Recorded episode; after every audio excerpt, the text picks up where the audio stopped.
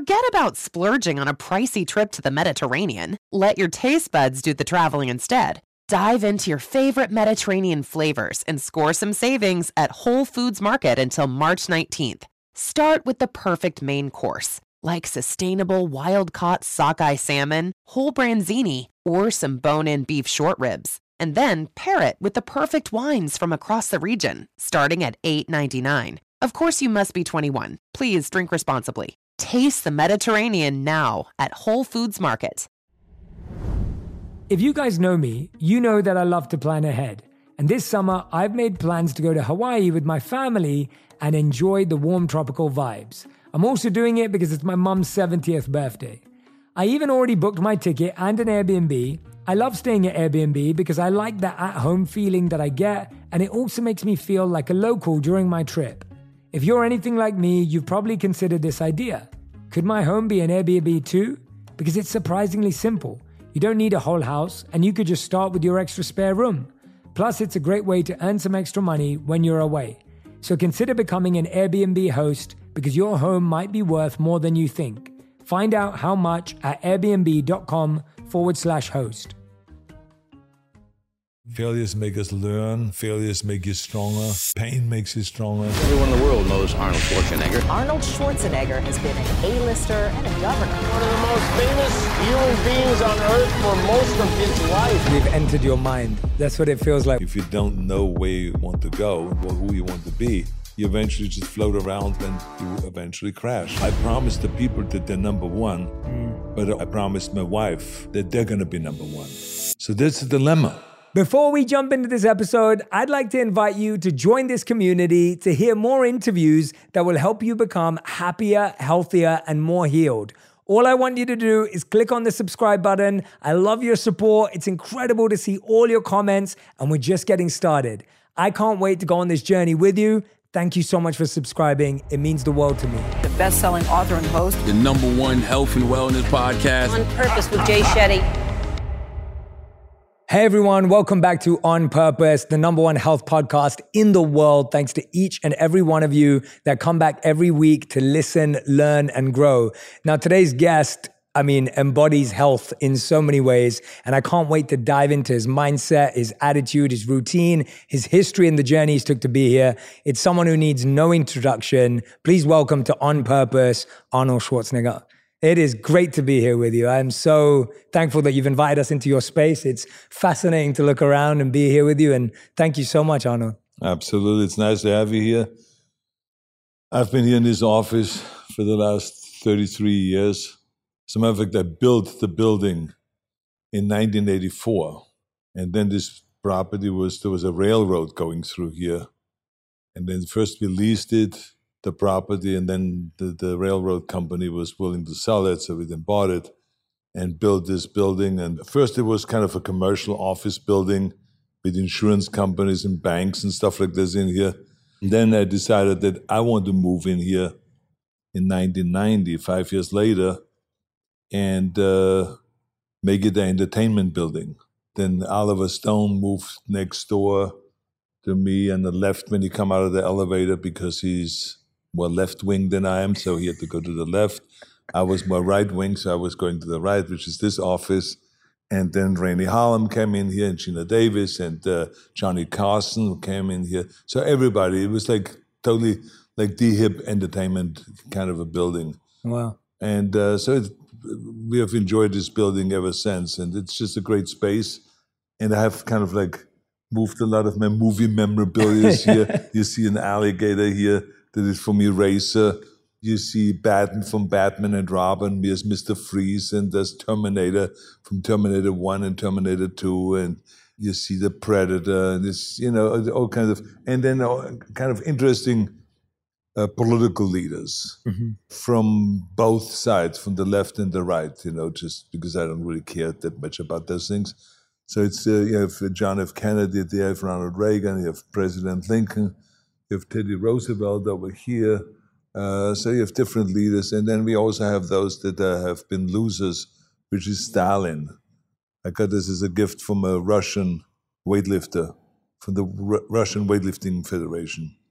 And uh, so I've collected them also. Yeah, I feel like we've entered your mind. That's what it feels like when you enter this room, like all these aspects of yourself. I was I was wondering what's your earliest childhood memory that you think defines the person you are today? I heard somewhere you mentioned your father made you earn your breakfast.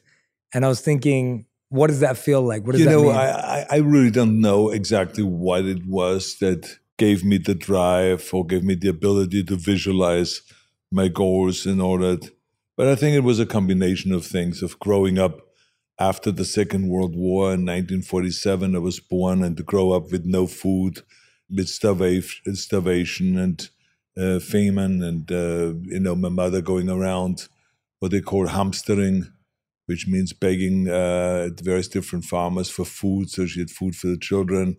So all of that, I think, had an impact uh, and a strict upbringing. My father was very strict. You know, we were hit many times and punished for not doing the things the way they thought we should do things. We had to earn breakfast, like you said. You know, we had to do push-ups and sit-ups and compete, uh, knee bends and all this stuff, running around the, the house uh, in order to be allowed to have breakfast. Uh, so I think all of that contributed, you know, and and also I think having the military around, the British military that was because they occupied that area of Austria. They came always around with their tanks and with their big trucks and everything, and I think that gave me the fascination of uh, you know becoming a tank driver myself, and I went into the Austrian army. Ever since then, I have had a fascination with big cars, big trucks, with tanks and stuff like that. And I now have the tank that I drove in the military. I now have over here in Los Angeles, and it's at the Melody Ranch where they have a lot of various different military vehicles, and they do the upkeep and they drive it like once a month, and especially with after school kids that are staying in school in the afternoons and so on. So we have a lot of fun with that. Do you still drive it? Yeah, yeah, I, I drive it every month. Oh, yeah, wow. absolutely. Yeah, yeah. Okay. Yeah, I really enjoyed it. But that's why I have Hummers, you know, the big military trucks and, and, and cars and SUVs and uh, the, the Oshkosh and all of this. It's, it's a certain craziness that never leaves you, you know.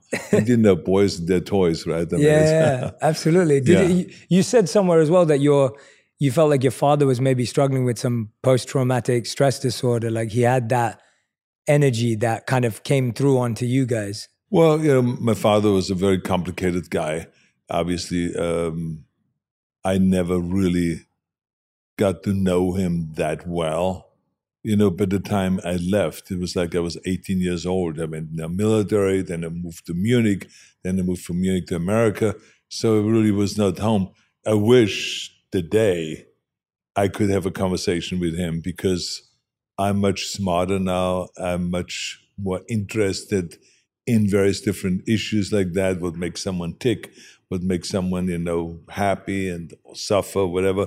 So in those days, we didn't talk about any of that, you know. So it's it's. Uh, but he was complicated because he was a victim of the Second World War, meaning that he was dragged into the war, became a soldier, a Nazi officer, you know, was shot at in, in, in Stalingrad, or Leningrad, I should say, and, and he was, you know, uh, buried under rubble of, of buildings that uh, collapsed on top of him for three days, and then he had back surgeries, and then he was shipped back home to Austria, and that actually probably what saved him because he got out of Russia uh, just on time before the whole thing collapsed. Wow. And uh, so it, it it created a certain kind of a thing. He had malaria, so he was suffering from malaria. He was suffering from shrapnels moving around in his body.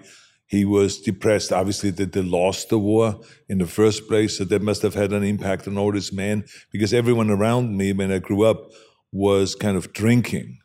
And so the people only drink when they're really unhappy, you know, or you drink a glass of wine, like I sometimes do, but not to get drunk Yeah. uh, per se, like they did. So there was a lot of drinking going on, a lot of violence going on, hitting the kids. Not just my dad hitting me or my brother, but the, the neighbor hit his kids and the other neighbor hit it. I mean, as a matter of fact, a, a regular, a kind of a parent teachers day will be when the parents come into the classroom. They will go up to the teacher, they talk for a few minutes, and then they go go to the kid in the classroom and smack them But every parent was doing that. It was just the wildest kind of a thing. That's insane. It would be great for comedy today, I think, you know, if, because now I have to laugh about it because people all kind of like laughing about it because we knew, like when my dad came in, you know, he then had this look, you know, first he talked to the teacher, then all of a sudden was this, this look towards me. Then he would just come over and boom, we smack you. Then we walk out, and then some old lady would come in with a with a walking cane, and she was the grandmother of one of the kids that was sitting next to me, and uh, she would go to the teacher. And then she would walk over with her cane, and she'd take her cane and smack the kid over the head with the cane. And so this was normal. So you know, so that's what I'm saying. It's it was such a, a, a different way of upbringing than maybe you had, or that the kids have today, or that my kids had. You know, where there was always love and affection for them. Yes, there was discipline, but it was all done in a measured way and not with hitting and stuff like that. So it's it's, it's a, I, but I think all of this had an impact Yeah. on my uh, the way I viewed the world and my drive to get out of there, out of Austria, and to come to America, and to get into bodybuilding and all those kind of things. What was the most intense part of your involvement in the military? What was the most intense experience you had there? Obviously, there was this experience at home and at school, as you just said, but I think that um, the military, even though when I went through it, it was really tough. But I have to say that when I look back at it, I recommend it very strongly for any, any young man or woman, as far as that goes, to go through that because you learn how to be tough. You get up at five in the morning, you run for an hour, then you do your basic training, you know, crawling on all fours and with a gun in your hand and shooting and uh, learning how to drive motorcycles and cars and trucks and tanks. You learn about leadership, but you also learn simple things like how to iron your shirt, how to sew on buttons, uh, how to iron your, your pants, how to brush your shoes, how to clean your shoes, clean belt buckles and all this. So become kind of self sufficient. And it gives you, I think, a certain amount of confidence that I don't need to be babied by anybody. I can take care, I can cook, which you learned there, you know, the basic foods. Uh, as a matter of fact, we made scrambled eggs on top of the tank because the back of the motor would be so, So hot. hot. Wow. So we just put the eggs on top and just scrambled it there and ate it off, off the tank, dirty as it was, right? So, but I mean, so you feel kind of like, I can handle food. I can handle ironing my own stuff. I can handle washing my own stuff. I don't need anybody to do those kind of you know stupid chores. I can do it myself, mm. and I feel good doing it myself. So there's a lot of things like that that you learn in the army.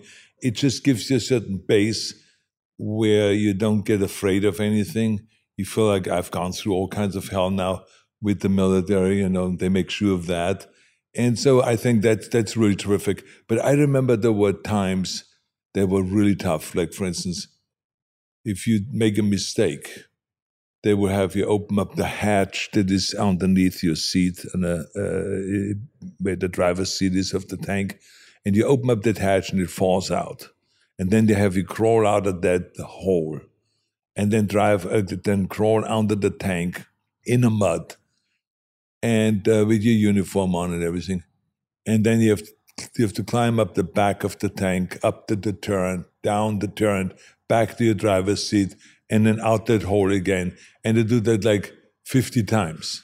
So by the time you do it, it's like hours later, and uh, you uh, you literally collapse. You're so exhausted all this stuff. So there's punishments like that that were really really tough.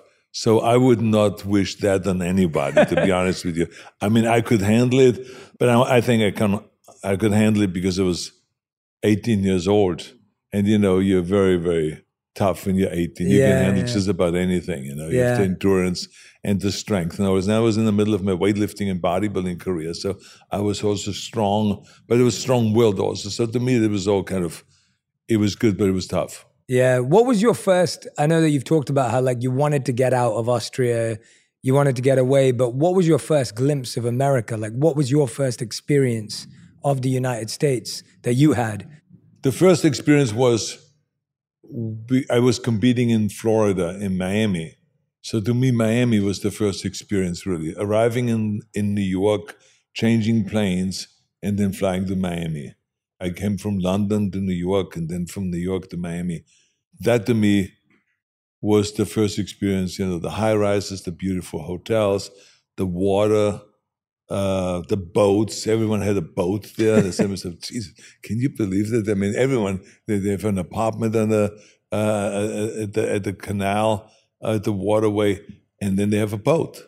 And they were just all cruising around. And we were invited, we bodybuilders that were competing in the competition, we were invited on boat rides. There was this one bodybuilder that had a boat for like 10 people. So we were going around and we saw how much fun they had you know, how well people lived, how happy they were. To me, that was like a really interesting experience. Unlike the experience when I came to California, because I felt like, okay, I'm coming to California and I'm going to see all the things that made me want to come here. Muscle Beach. But the Muscle Beach by that time was closed. you know, they closed it in the 60s. And uh, so there was no Muscle Beach per se then Gold's Gym was not as big as I thought it's going to be. the buildings, when you look around out here, we're in Venice right now, it's there still today, very low buildings compared yeah. to the high rises in New York. So I thought that there would be high rises here also, Los Angeles, high rises. And then when I, when my friends took me to Hollywood, they tried to convince me this is Hollywood. I mean, look at this. And I looked around and I just couldn't see anything, right? So I thought there would be studios left and right of Hollywood Boulevard. There would be studios. there would be Paramount Studios, and there would be Sony, and then there will be, you know, uh, Columbia, Disney, and Warner Brothers. And all of the studios will be lined up left and right with uh, hotels and luxury and all. And I go down to Hollywood Boulevard, and it was like a bunch of homeless people running around and weirdos and drug addicts and hippies. And that's what I saw, and that's and, and, and tourists, you know. So I said to myself, "This is Hollywood." They said, "Well, you, you have to understand, this is daytime. At night, it really lights up." then I said, "Well, why don't you bring me here at night when it really lights up?" So and it, they took me at night, and it was also very disappointing. Yeah. There was a few lights and a few billboards, but you know, I just yeah. I came from London, yeah. right? So I've been, but at that point, I've been several times to London because I was competing in bodybuilding in London, and I started my bodybuilding career there. So I saw Piccadilly Square, and I saw lights. Mm-hmm. I mean, I saw action. It was like staggering. That really blew me away. Yeah you know, and then driving on those double decker buses and the and the transportation with the subway or the tube, whatever mm-hmm. they, they call underground, whatever yeah, they call yeah. it in England. And and all of this to me, the airport, the Heathrow airport and all this, that really blew me away. But when I came to America, when I came to Los Angeles, I had a vision like it would be like that, but it wasn't. yeah, yeah. And so I was very, very disappointed in the beginning until I got used to it. And until I understood mm that this is earthquake country, mm. that you don't build high rises, you know, because they would collapse. Mm-hmm. Later on, as time went on, they figured out the, the technology to put them on rollers uh, or on major tires or something like so that it moves, so they don't collapse. But I mean, I, I learned to understand all of that later on. But the first thing was a shock to me in a negative way. but then when I got used to uh, Los Angeles, and when I got used to the gym uh, and used to the members and the kindness of the American people and the sweetness of the bodybuilders, you know, that would invite me on Thanksgiving when I didn't even know what Thanksgiving was. Yeah. And they would invite me, a stranger like me, to their home for Thanksgiving dinner, mm-hmm. or they would come and show up at my apartment with silverware because I didn't have any. Yeah. With dishes, with uh, blankets, pillowcases, bed sheets. And I remember this one girl gave me like a, a radio, a, a wooden radio for my end table next to the bed, which I still have next to my bed mm-hmm. today. Wow. So, you know, because I wanted to keep that because it was like, it was, it symbolizes, whenever I look at that radio, it symbolizes the generosity of the American people and how it was kind of like included when I moved over here and all of that. So it was there was a lot of interesting lessons that I've learned right away when I came over here. You know, the difference between cultures and all that between Austrians and Germans and British and uh, the Americans and all that. Yeah, I think a lot of what you just said about first coming to Hollywood, I think it's very common when people go to Hollywood Boulevard and have a very glamorous view of what it might be, but it but it isn't. And what you were reminding me of just now is just this idea of how everyone has like dreams and visions of what something might be. And then when you experience it, you get a sense of how you view it through your own eyes. And for me though, what I'm what I'm fascinated by is who was your who was your first ever bodybuilding coach? And do you remember your first ever tournament? How did it go? Yeah, no, I've uh, there was a fellow by the name of Kurt Marnul, who uh, was Mr. Austria. Now you have to imagine when you're like 14 years old, like I was, and 15, and Mr. Austria was like, oh, it's a big star. Yeah. He came out to that lake where I grew up. It was like a lake where there was on weekends like three, four thousand people around that lake, lying in the grass and uh, on blankets, and then swimming in that lake and it, it was kind of a muddy kind of a lake. And he came out there and he looked like God. he was very good friends with the swimming coach, the guy that kind of took care of everything there at the lake. And they were working out. And they were inviting me to work out with them. So to, to me, that was kind of the first experience where someone kind of dragged me in and inspired me. Mm. And I said oh my God, can you imagine looking like that? And he, if you wanted it or not, happened to be very good. Mm. Because he said to me, he says, well, Arnold, in five years, you could look like me. And I was saying, I was visualizing right away. Oh my God, can you believe that if I could look like that and I'm Mr. Austria? Yeah. You know, so that was like major. And I just felt like this is almost kind of my, my new dad. Yeah. he was 32 years old and he became kind of like a mentor. He invited me then, uh, first of all, he invited, I realized that they invited always these athletes out to the like shot putters and javelin throwers and weightlifters and boxers, bodybuilders. I mean, all kinds of athletes. They all would work out together mm. and have a good time. And we kids were kind of like hanging out with them. Yeah. And every so often we would work out with them. So we got, uh, so I got my real early inspiration that way. And then I went down to the club, to the weightlifting club. I started working out and started really become religious about it. It was like, this was my new life. And I started having visions, very clear visions of being a Mr. Austria. Then there were pictures of the Mr. Europe contest. So I visualized myself being in the Mr. Europe contest and winning.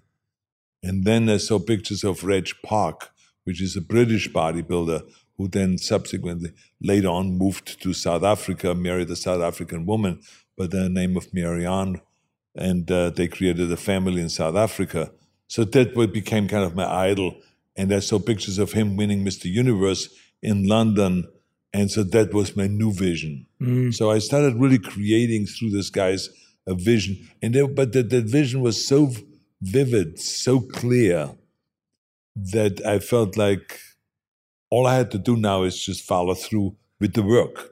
So let me now find out what needs to be done. Mm-hmm. And so I I read about Reg Park. How did he train? He trained like four or five hours a day and uh, he did so and so many sets and so many reps and this is the exercises he did did the bench press the incline press the the curl the shoulders presses and the this and that and i just wrote everything down and i started following his routine and i was absolutely convinced that I will be another Reg Park. Hmm. And so that's how I really developed my first rule that I always talk about to success is you got to have a very clear vision Yes. of where you want to go. Because if you don't have that, you're just floating around. Hmm. And so, you know, I was very fortunate that I created that vision. I was very fortunate that there was not the side kind of things going on. We didn't have a phone in our house. We didn't have a television in our house. Oh, at at that time, there were no iPhones, there were no iPads, there was no computer. There was just really, you had all the time in the world to think mm. and to really just sit quietly and to just visualize. Mm. And uh, I always say that I feel sorry for kids today that are spending hours and hours on that iPhone or an, an iPad or computer, and they don't give themselves that chance to just settle back and to just figure out what do they want to do or who do they want to be. And uh, so this is why I think that I made that kind of the rule number one is, you know, visualize. And I always compare it to that you can have the best airplane in the world uh, with the most advanced pilot. But if he doesn't know where to go, he's just going to fly around until it crashes. And that's what happens to you in life. If you don't know where you want to go and who you want to be, you eventually just float around and you eventually crash. And uh, that's why a lot of people are unhappy Yeah. they or they take drugs or they drink or the suicide rates. and.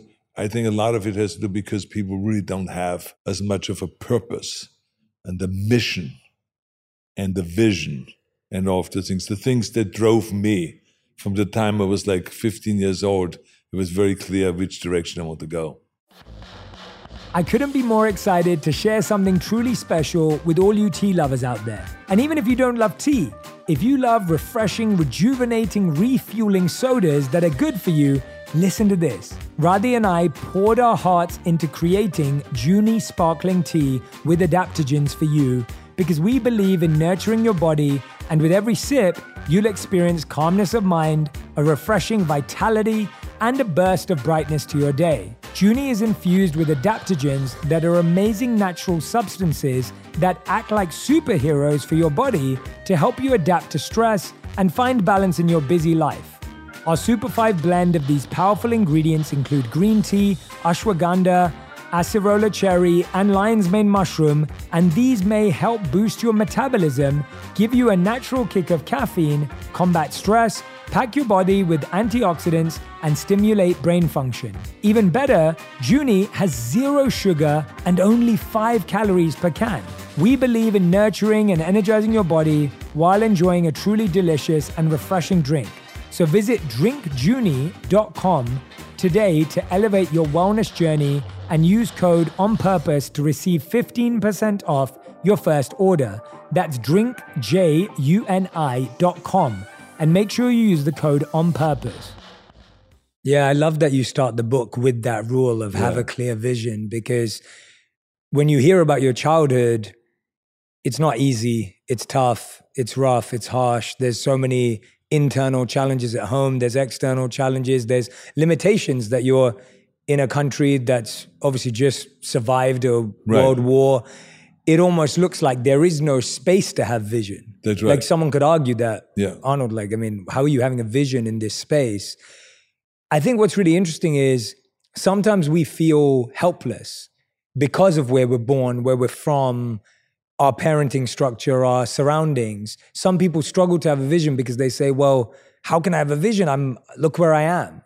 And then some other people, they can't have a vision because when they see someone like Reg Park or Mr. Austria in your example, what they see is, oh, envy. I wish I had that. You know, like, oh, why does he have that? Or maybe, you know, I should have that. So I think we live in these two worlds where we either feel helpless or sometimes we feel envious and egotistical about visions. How did you allow yourself, or how did you develop that ability that even though around you there wasn't that much success, there was more stress, but you saw Mr. Austria and were able to do that? Do, have you ever figured out what that was compared to everyone else you grew up around? I just can tell you I was very unhappy. Yeah. I was unhappy with the reality. Mm. of what was around me. You know, the tough parents and the lack of food, and others had steaks. We didn't have the money for that. As a matter of fact, we never ate meat during the week. Now, the day they would say, "Oh, this is really good," because you, you were vegan Yeah. as a kid, but it was more for because of a lack of money. Uh, so we didn't have anything. So everywhere I looked, so I think to me, the only way really was in order to be happy is to create my own world and to visualize.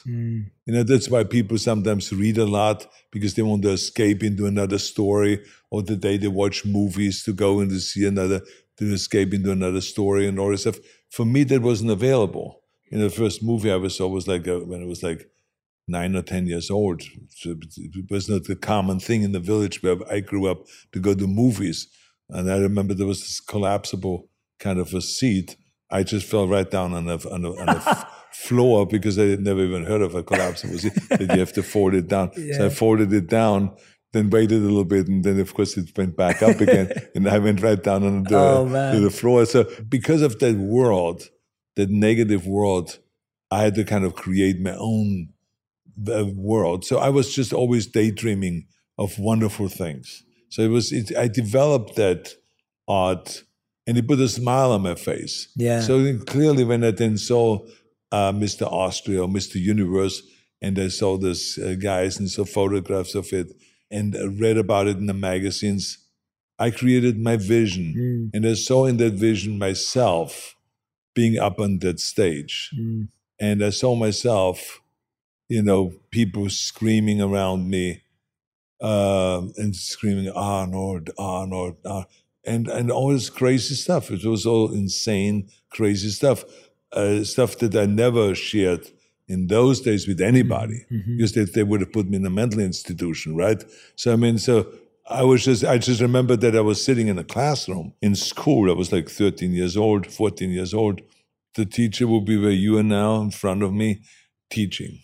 And I would just slowly look off to the side out the window. And I saw the green trees.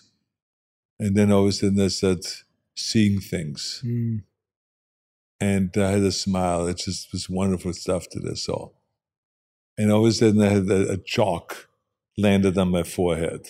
So the teacher threw a chalk at me, kind of saying, Hey, I'm here. I'm getting paid to teach you, to teach this class of 30. Why are you looking out the window?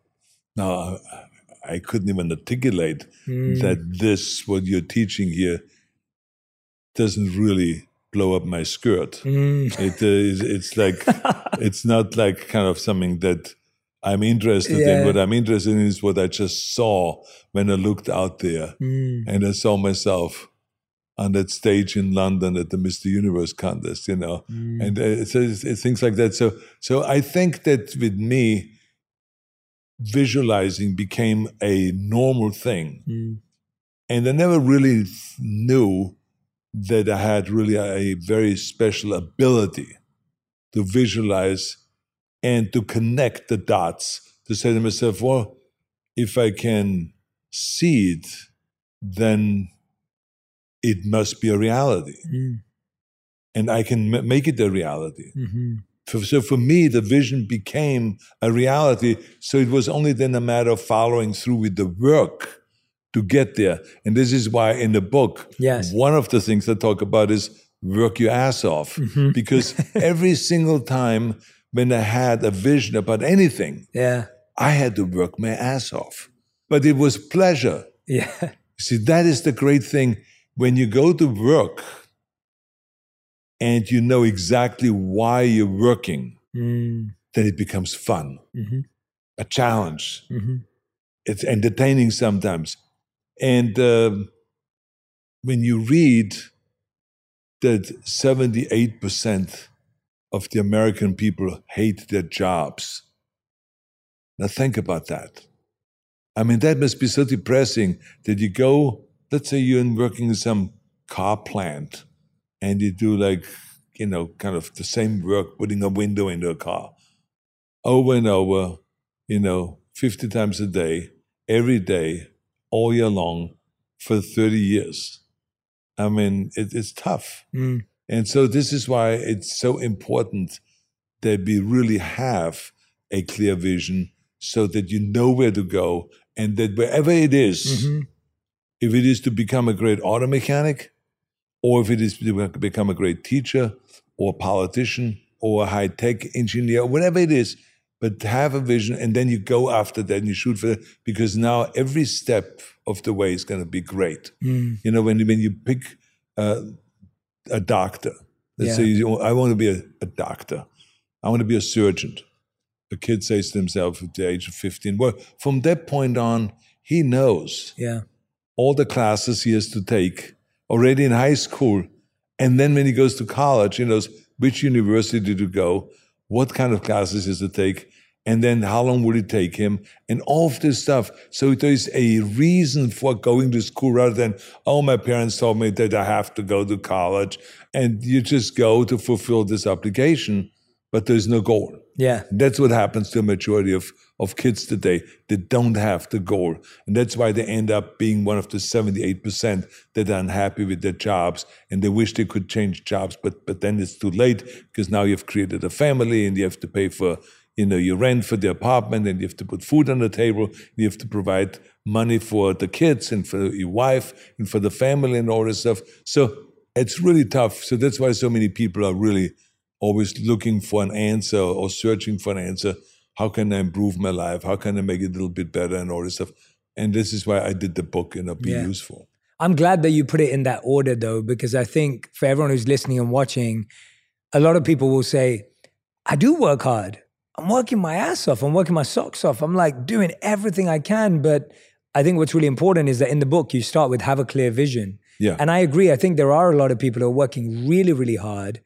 And it's almost like if that hard work was channeled toward a clear vision, as you say, then that hard work pays off. Right. because otherwise a lot of people just working hard getting stressed putting on pressure but there, there isn't that vision. Have you found what was the greatest sacrifice you ever made in your life do you think? And what was the reward that you gained from it? What was the biggest sacrifice? That is really the question is is it really a sacrifice? because you love it Exactly. To me, it's also a real question is the word discipline. Mm. Because I tell you, I felt many times that I'm not a disciplined person. Mm. But people always insist, they say, oh, it must take so much discipline every day to get up. And every day you were in the gym at 7 in the morning and you worked at the 9.30 in the morning. And then you went to college after that. And then you went this and this and you worked in construction. I was like looking forward to getting up in the morning and looking forward driving to the gym and working out two and a half hours and then going down to the beach and taking a run in the deep sand and uh, getting some cardio work done and all this stuff. I said I was looking forward to it. It was not like, oh my God, I have to do another workout.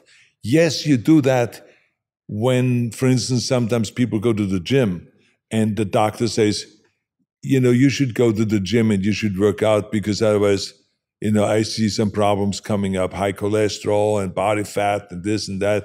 And you're going to go and wipe out, you know, 10 years younger than you want to.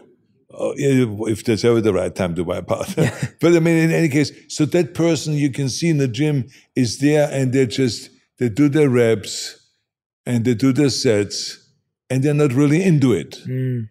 You can see there's no life in their eyes. You know what I'm saying? Where it's like they really they grab the weight and they just do their sets and they get the pump and they feel good and they put the weights down and get the next heavier weight and they do the set. And so that's really fun. But that person is kind of like a vegetable in a way. They just cruise around in the gym. They sit on the life cycle and they just pedal away. And when you say to them, I say, so why do you work out? Mm. They have no answer. Mm. Uh, then eventually they say, well, to be honest with you, the doctor told me that I should get in shape. That's better for my health. Mm. To bring my blood pressure down and my cholesterol down and my body fat down and all this. So they're not really. So I say to them always, I said, you know what you should do is you should just pick a goal that you can chase. They would say, like, what? I said, well, how much do you weigh? I'm weighing 190 pounds and I want to I want to lower my body fat, body weight. I said, well, why don't you pick a goal like you want to go down to 170? Mm. And it, uh, it is now March. And by August, when you go to the beach, you're going to have a slimmer waist, less body fat, and you look leaner, and you can be proud of your body. I said, pick that, go, oh, that's a good idea. I said, write it down, and then write down the sets you have to do to get you there, and the amount of reps you have to do, and the amount of life cycle that you have to uh, run and regular bicycling and running that you have to do. Write all of this down and then you mark it off. Every day you mark it off. That's what I did. To me, there was really that, that feedback that I see a line being crossed. That means one was set, was done. Mm. It was a satisfying kind of a thing. The line was crossed off. The next line was crossed off. And so I tell people that and then they just say, Oh my God, this is, yeah, yeah I'm going to do that. That is such a great idea. Then they come back to me like a few months later and they say, this worked. Oh, it was unbelievable. It worked. It was fantastic, and it really gave me a purpose. You see, so that's what it's it's a, why it's important to have a purpose when you do things, to have a clear vision when you do things, because then you don't have to look at it kind of like I have to be really disciplined to do that, or I have to make certain sacrifices to do that, because then it just drags mm. you into that direction, and you just do the work. You know, so that's what I think is always that. But clearly there were sacrifices. Like, friend, let me just give you one example. Yeah, please. What do you think it's like when you go and you run for governor and you promise the people that you are going to be my number one priority? Now you win. now you have to do the work. Mm. But now you come home and your kids are crying on the dinner table when you come home and Daddy, you didn't come to my recital on Monday. Daddy, you didn't come to my football practice on Tuesday. Daddy, you promised me that you come into the school and you take me to school. You didn't this week. So that mm. is devastating when the kids are crying and complaining, mm. and you say to yourself, you know, I promised the people that they're number one, mm. but I also promised my family. I promised my wife when we had the first child that they're going to be number one. So that's a dilemma. Now you're in a dilemma, and now you have to make certain sacrifices. And I had to make certain sacrifices when it comes to spending time with my family, where my wife had to pick up the slacks mm. and she had to do the extra work so there were sacrifices made that were painful sometimes. When you see your kids crying, that's painful. Mm-hmm. And then you know it's your fault. But that's the situation you're in.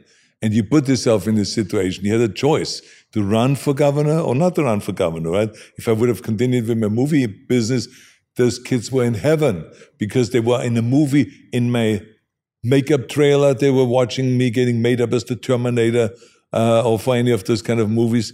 They were in my motorhome and they were doing their homework in the afternoon there. They brought their friends with them. So that was fun. Now all of a sudden they go up to Sacramento and everyone is running around with a suit and with a tie. And they come to me and says, Dad, what is this? What, what did you do? Why are you having this job? Now they were like 11, 12 years old. And they said, why do you have this job now? I say, everyone has a suit and a tie and everyone looks really serious and they all attack you. They say bad things about you. I say, well, this is the way it's politics. I say, as soon as you run, first you have like a 80% popularity, and then as soon as you run, this your, your popularity goes down to 50% because 50% of the other side, uh, the other party. Yeah. So you run as a Republican, so it's 50% of the Democrats, they hate you or they don't like you and then that the, Republicans like you, but they don't even like you because they say, yeah, he's doing too socially liberal, whatever. so, so, so, so, my campaign manager always says, this is Arnold, 20% of the people hate their mother, so don't worry about someone hating you. It's just the way it is in politics, you know. So anyway, so this is, so you have to make sacrifices like that. Imagine a sacrifice you have to take when you come to this country. I mean, you know what it is like. You leave everything behind. My friends, mm-hmm. my parents, my relatives, everything that was around me that was kind of like a sure thing. Mm-hmm.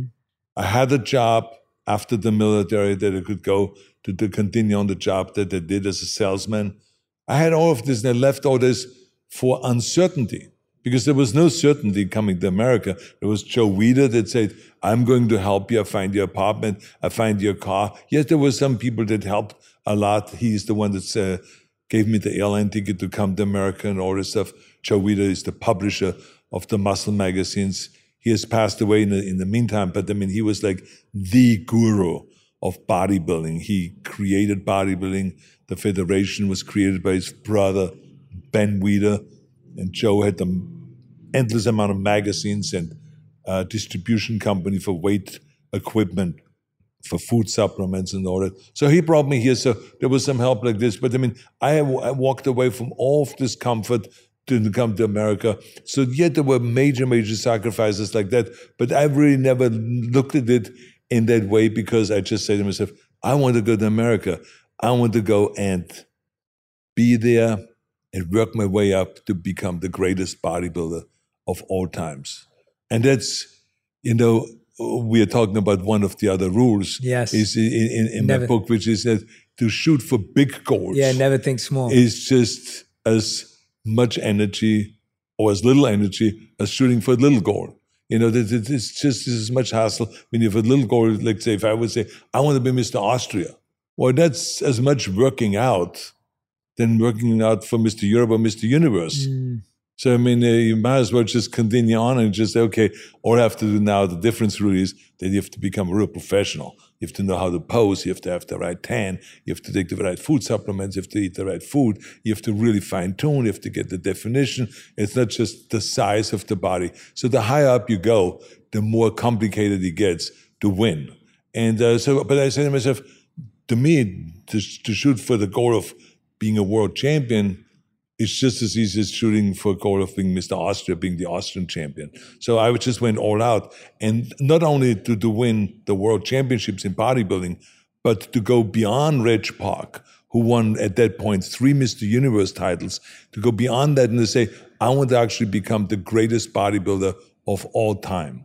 All times. That, that was that, that my, my goal. And so that's why I had to come to America where there is Muscle Beach where there's Gold's Gym, where all the champions work out together, where there's Joe Weider that can be helpful and publish you and put you on the cover of his magazines, and all of this to do the promotion, the campaign, the training, the marketing of bodybuilding and all that. So, I, to me, this was really the only way to go is to come to Los Angeles. And on top of it, Los Angeles is known for Hollywood. Mm-hmm. And this is my next career. so I always say to myself, the word Reg Park. I saw him in Hercules movies. Mm-hmm, mm-hmm. So can you believe that that this guy won Mr. Universe three times, and then he was discovered in Rome in Cinecittà. And they saw him there and they yeah. said, Oh my God, you are Hercules. Hercules, yeah. We're going to send you to acting classes, into acting school, and you're going to play Hercules. And then Steve Reeves did the same thing who was another Mr. Universe from 1940, uh, no, 1950. Yeah, Steve Reeves from 1950, Reg Park 1951. So both of them became Hercules. Then there was many other bodybuilders that became they did Hercules movies or those gladiator movies and muscle movies and stuff like that in the 60s that became very famous. But I mean, so I said to myself, if Reg Park could get into movies, maybe when I go to America and I become the world's greatest bodybuilder, Mm. then they would ask me to go into movies. Mm. And so this is, was the idea. So to me, it was natural. Oh, I said to myself, there's Hollywood in Los Angeles, there's Muscle Beach in Los Angeles, there's Gold's Gym in Los Angeles, there's Weider here. This is perfect. I have to go there. That was the reason why I went here. Did you ever have a plan B? I never believed in plan B uh, because I felt kind of like one of the rules we have in the in my book is never listen to the naysayers. Yeah you know, to me, I always felt kind of like every single dream of mine. And of course, I have to say they were outrageous dreams. So people said this, is stupid. Yeah. What is the matter with you? That would never happen. I mean, you, your dream is to go, go to America. What do you think they're waiting for you over there? I mean, there's plenty of people over there. They have over 300 million population. They don't need any more. And so that was the kind of saying, you see, you will never make it to America. And they don't need you. So no impossible. When I said I want to be a world champion in bodybuilding, it was impossible. When I said I want to get into movies, that was impossible. So it was always impossible. So I felt that we can go and defend ourselves from that and just not listen to the naysayers. Mm. But if I start having a plan B, then all of a sudden I'm becoming, in a way, a naysayer to myself. Wow, yeah, true. So, because that means now that I'm saying, well, maybe this isn't working out. And if it's not working out, we should have a plan B. Mm. So, to me, this is the most dangerous of all of the naysayers is me saying no, and it's impossible maybe to myself. Mm-hmm. So, therefore, I felt the best way of handling that is, is not to have a safety net and not to have a plan B. Mm. That I'm at risk and therefore I have to be at all times on the edge Mm-hmm. and a 10 so I don't fall where I would need a safety net. Yeah. This is the way I dealt with that issue. Mm-hmm. Never have a plan B, always go for go all out with my plan and really put 100% of effort into it in order to really achieve it. And, to, and I just always believed in my goals. I mean, I remember when I ran for governor, and, and, and people said, You're crazy. I mean, you know, this Gray Davis is going to take you out. And then if he doesn't, Bustamante is the lieutenant governor. These are all seasoned politicians. You don't know anything about politics and blah, blah, blah. Why don't you run first for mayor? And why don't you do this? Uh, no. I was very clear with my vision. I could see myself as the governor because I felt that the people in California were very upset at the regular politicians. I mean, they were always talking about what they know and how smart they are and how they're going to fix things. In the meantime, we had a $30 billion deficit. In the meantime, we had blackouts. In the meantime, they were handing out driver's license to illegal immigrants, what they call undocumented immigrants, and, and everything that the people were against mm. and the people didn't like, the Indian gaming tribes were gambling and having gambling casinos, but not paying taxes. So they were mad about that. So I would just tell people if I become governor, I would change all that. And the workers' compensation costs for businesses in California, I would cut that in half. That's why so many businesses left California because of the cost of doing business. So I said I would cut that in half. And so this is exactly people bought in because I was talking believable. I mean, there was I could put my hand in the fire for the people to do the things that I promised. Those things will be done.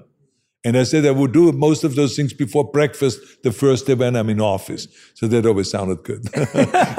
so in any case, so but the, the people bought in, and I remember that when President Bush and uh, those guys called me from the White House and they said, "You want the president to come out to campaign for you?" I said, "No, no, no, no, no." I said because then it becomes kind of a political thing, but the, the Republicans are helping each other, and then Gray Davis is going to have out you know, Bill Clinton and Al Gore and John Kerry and, uh, you know, all of those guys. And that's exactly what happened. He had all those people come out, campaign for him. And I told all of my guys, no, don't come out. Because I wanted to be the David and not the Goliath. Mm. I want to be the underdog and kind of say, look, this is just between me and the voters. Mm. So that was my vision not a, a, political strategy vision, but I mean, that was my vision. I said, I have to be the person that is by himself, that is kind of crawling up there, and that is communicating with the voters. I don't need someone to speak for me or anything like that. Yes, you have your uh, and communications director and all this stuff, but I didn't need to have President Bush come out and speak for me. I didn't have to have the vice president come out to speak for me or anything like this. I wanted this to be between me and the thing, and it worked people figured it out that I'm out there, that I'm promising them, and they bought into it, and they, and and they won. And so this is why it is so important that that you have really a 100 percent belief and not having to go and say my plan B, if this doesn't work, is I'm going to go back to movies. Mm. Well, that will unfold anyway, you know. So, but let's first go all out and not have a plan B. This is the thing. And so I've never had a plan B. Mm. As a person with a very deep voice, I'm hired all the time for advertising campaigns. But a deep voice doesn't sell B2B, and advertising on the wrong platform doesn't sell B2B either. That's why, if you're a B2B marketer, you should use LinkedIn ads. LinkedIn has the targeting capabilities to help you reach the world's largest professional audience. That's right, over 70 million decision makers all in one place. All the big wigs, then medium wigs, also small wigs who are on the path to becoming big wigs. Okay, that's enough about wigs. LinkedIn ads allows you to focus on getting your B2B message to the right people. So, does that mean you should use ads on LinkedIn instead of hiring me, the man with the deepest voice in the world? Yes. Yes, it does. Get started today and see why LinkedIn is the place to be to be. We'll even give you a $100 credit on your next campaign. Go to linkedin.com slash on purpose to claim your credit. That's linkedin.com slash on purpose. Terms and conditions apply. I've always been on this mission to find things that really line up with what I care about for a healthier lifestyle. And that's when I discovered Laird Superfood. It felt like discovering a perfect match, something that totally clicked with what I believe in and my goal for better health. One of their products that I absolutely love is their performance mushroom. They've collected some of the most powerful mushrooms in nature and brought them together in this amazing superfood blend. These different types of natural mushrooms, such as chaga, lion's mane, cordyceps, and maitake, are praised for their talent in fighting stress, supporting your immune system, and giving your brain a boost. Another one that I love is their daily prebiotic greens. Each serving is a complete mix of fruits and vegetables fixing a common problem, which is that 90% of Americans don't get enough vegetables and 80% don't get enough fruit in their diets. They taste like a light citrus burst from real food such as pineapple, lemon oil, and orange oil, fruit powders such as apple, no heavy sugars, syrups, or stevia. These greens are 40% more affordable than other big brands. You can get a month's supply in a bag for your daily routine at home or grab the single serve sachets for when you're on the go. Check out lairdsuperfood.com and grab yours today. Use the code ONPURPOSE20 when you check out and score 20% off your first purchase. Easter is right around the corner. That's right, this year, Easter is Sunday, March 31st. Hop into some serious savings with 20% off pickup orders now through March 30th. Use promo code SPRING20 to save on all the things you need to build baskets they'll love at CVS. Find trending beauty buys, chocolate bunnies, delightful toys for kids, and so much more. Visit cvs.com forward slash Easter for details. Yeah, no, really, really great clarity again of just determination that there's no other options. And and I like what you said, or what really connected with me at least, is this idea of how you can become your own naysayer. Right. That having a plan B is you talking yourself out of why you should go all in. Or you're ready, or, or, you're ready putting it on on, on um, kind of shaky grounds. Yes, yes. The goal. Yeah, you're already yeah, setting you yourself You're ready up. say, well, if well, wait a minute. If you say if, that means there's a possibility in your mind this could fail, and that is a dangerous road to go. Yeah, I think. I agree. Where yeah. where did you go when a few moments ago you were talking about how the kids are upset when you're governor? Obviously, public gets upset when someone's in a position of power. You've got all these people who rely on you personally and professionally. And you even said to yourself, like, I couldn't really talk about it. You can't really, no one can really understand that. What did you do at that time? Where did you go for connection and understanding and even getting to talk to yourself at that time? Well, you just have to find, uh, you know, a compromise. So what you then do is you just say, okay, I'm going to go and spend an extra day at home. So because there was the choice being in Los Angeles a lot of days or to be in Sacramento. Mm-hmm. So I spent four days a week in Sacramento and three days a week in Los Angeles. And I decided then to spend another day in Los Angeles and to go to this school recital or to go to some kind of a practice sessions of uh, you know my kid playing football or mm-hmm. baseball mm-hmm. or something like that, and to go to those things, so to, to figure out a way. And it didn't take anything away from my public service, but it gave a little bit more time, FaceTime for the kids. And you know, it really is absolutely crucial for the kids, not just to see their mom coming to school, but they need their dad mm-hmm. also you know and so that's exactly what i did and yeah. i totally understood i talked to my wife about it uh, but like I said, on the end, she was really the one Mm. that was uh, the powerhouse uh, in the family because she spent, I would say, 80% of the time with the kids, and I did 20% Mm. because I was stuck in Sacramento. And even though she worked also as first lady and she was in Sacramento, but uh, she spent much more time with the kids. And luckily, when you have a good partner, then you can do a lot of those things. Alone, I couldn't have done it. Yeah, definitely. And you you mentioned, I think, in the documentary too, that if there was an Oscars for divorces, then you should get one because of how even in that circumstance, you both have found a way to let the kindness be, even the way you're speaking about Yeah, the family because- today. because it's it's kind of the most important thing is it's one thing if you suffer through it it's another thing if your wife suffers through it but the kids Mm. are really totally innocent bystanders right so we had to kind of my wife and i were, were very good in working together Mm. so the kids don't really feel a bump in the road Mm. and that things are smooth for them.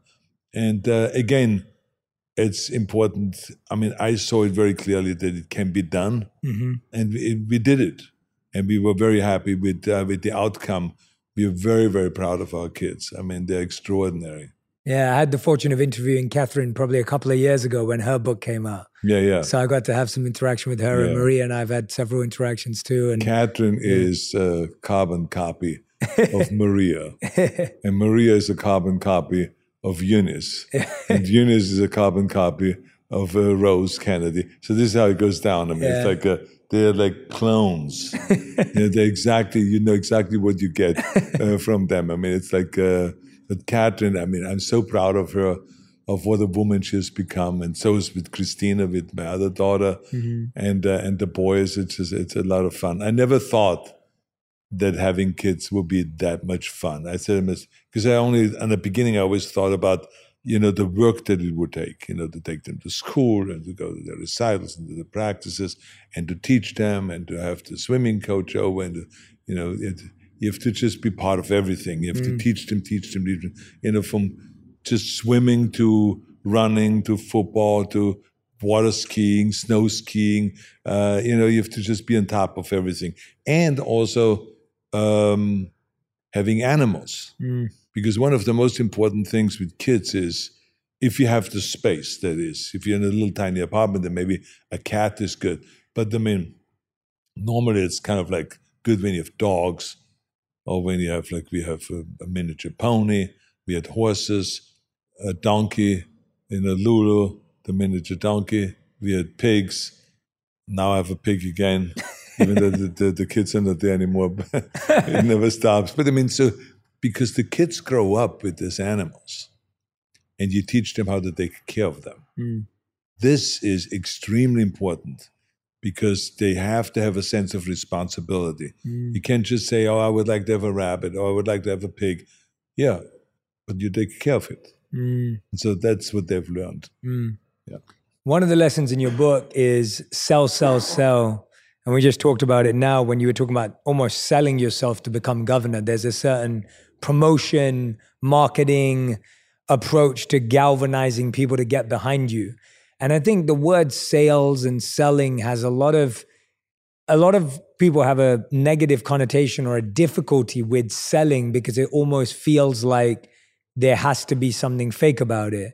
I've always found that if you're proud of what you're selling, if you really believe in it, then it's easier to sell it. But generally, people have a challenge with like the word sell. But you say one of your lessons is sell, sell, sell. So walk us through how you were able to. I mean, obviously, even all your all the movies, the franchises you've created, it requires promotion, it requires selling, and of course, they were highly entertaining. But tell us what you learned about how to sell effectively, but also authentically. Yeah, first of all, I think you're totally right Yeah. that the word selling sometimes comes off sleazy. Mm. So that's why I can call it promotion or communicating or whatever you call it. And the point of it is that you can have the best product in the world. Mm. But if no one knows about it, what's the point of the product? hmm I mean, I would like to, I like to know, uh, for instance, if there is someone out there that does a heart surgery or valve replacement without having to have open heart surgery. Yeah. But if I don't know, I would just go to the hospital and say, I want to have an open heart surgery and I want to get the valve replaced. But if I know, because they promoted it well, I can go now and call that expert and then go. So, so this is why I think it's, it's, it's so important.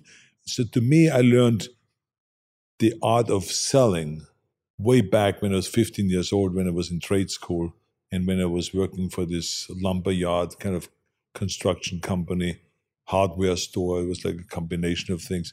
We were taught how to sell uh, the merchandise. And then sometimes we were able to follow the guy that is the boss. Mm. And he one time said to me, he says, uh, Arnold, why don't you help me here? And he would talk uh, to the customer. And I realized quickly that there was something odd going on, that all of a sudden his attention focused on the wife. Mm. There was this couple, they wanted to have some, you know, tiles for the bathroom and for the kitchen. And uh, he first talked to him and how much money does he want to spend and all this stuff, what colors and all. Then all of a sudden he was like, he ended up only talking to the woman. Mm. So he says, So what did you learn? I said, Well, I learned that you were really very clear about all the advantages and disadvantages of the various different tiles and the various different colors that we. He says, Yeah, yeah, that, that, that's right. But it's one dimension. But what else? I said, "Oh, I don't know. He says, Did you see how I shifted and my attention went from the husband to the wife? I said, Yeah, yeah, what was that all about? And he says, Well, I realized that he had really no interest Mm. in the tiles, and what color it should be, what type, real tiles or fake tiles, or, or, or what. It was her vision. And it was her desire to have new tiles. Mm. And he just went along with it because he's the husband, he's the provider of the family, he makes the money. She didn't make the money, uh, but she had a very clear vision of what she wanted. So I shifted my focus because I realized that she is the customer, not him. hmm And you got to go and be able to reach the customer. hmm And this is why I started talking to her more. It was, uh, and then he just out of courtesy said to him, "So what do you think? Should I deliver it on Thursday?" And says, "Yeah, whenever." He would just always say, "Well, whatever." And she says, "Friday is better because Friday my husband is at home in the afternoon, so he can help me carrying all this stuff up to the second floor and blah blah." So she was much more precise, and so that's why he spent most of his time with that. So those are the things that I've learned when I was selling, and how important it is to actually let the people know that you have this product. I was, I went right after that, a few years later, I went to Munich and I, after the military, served there as a trainer in a bodybuilding gym. And we had like, I remember 280 members. And there was another gym in Munich that had 500 members. And that guy, his name was Reinhard Smolana. He was Mr. Europe. Mm. And I was at this point not Mr. Europe yet. I was junior Mr. Europe, but not Mr. Europe net yet. And I didn't compete in any other international competitions. So I was training really hard. I said to myself, if I could go to the Mr. Universe contest and I compete and I do really well, I could maybe outdo him. Mm. And so this is what I did. I trained really hard for months. And then in September was the Mr. Universe, end of September, Mr. Universe contest. And I happened to place second, Yeah. which they call runner up. Yes. So this was my goal at that point was to be in the top six Mm. because I was 19 years old. Here was second place winner. So when I came back from London to Munich, I ran around on a construction site with just a bathing suit on, like a lunatic. And everyone was dressed up in their suits and everything like this.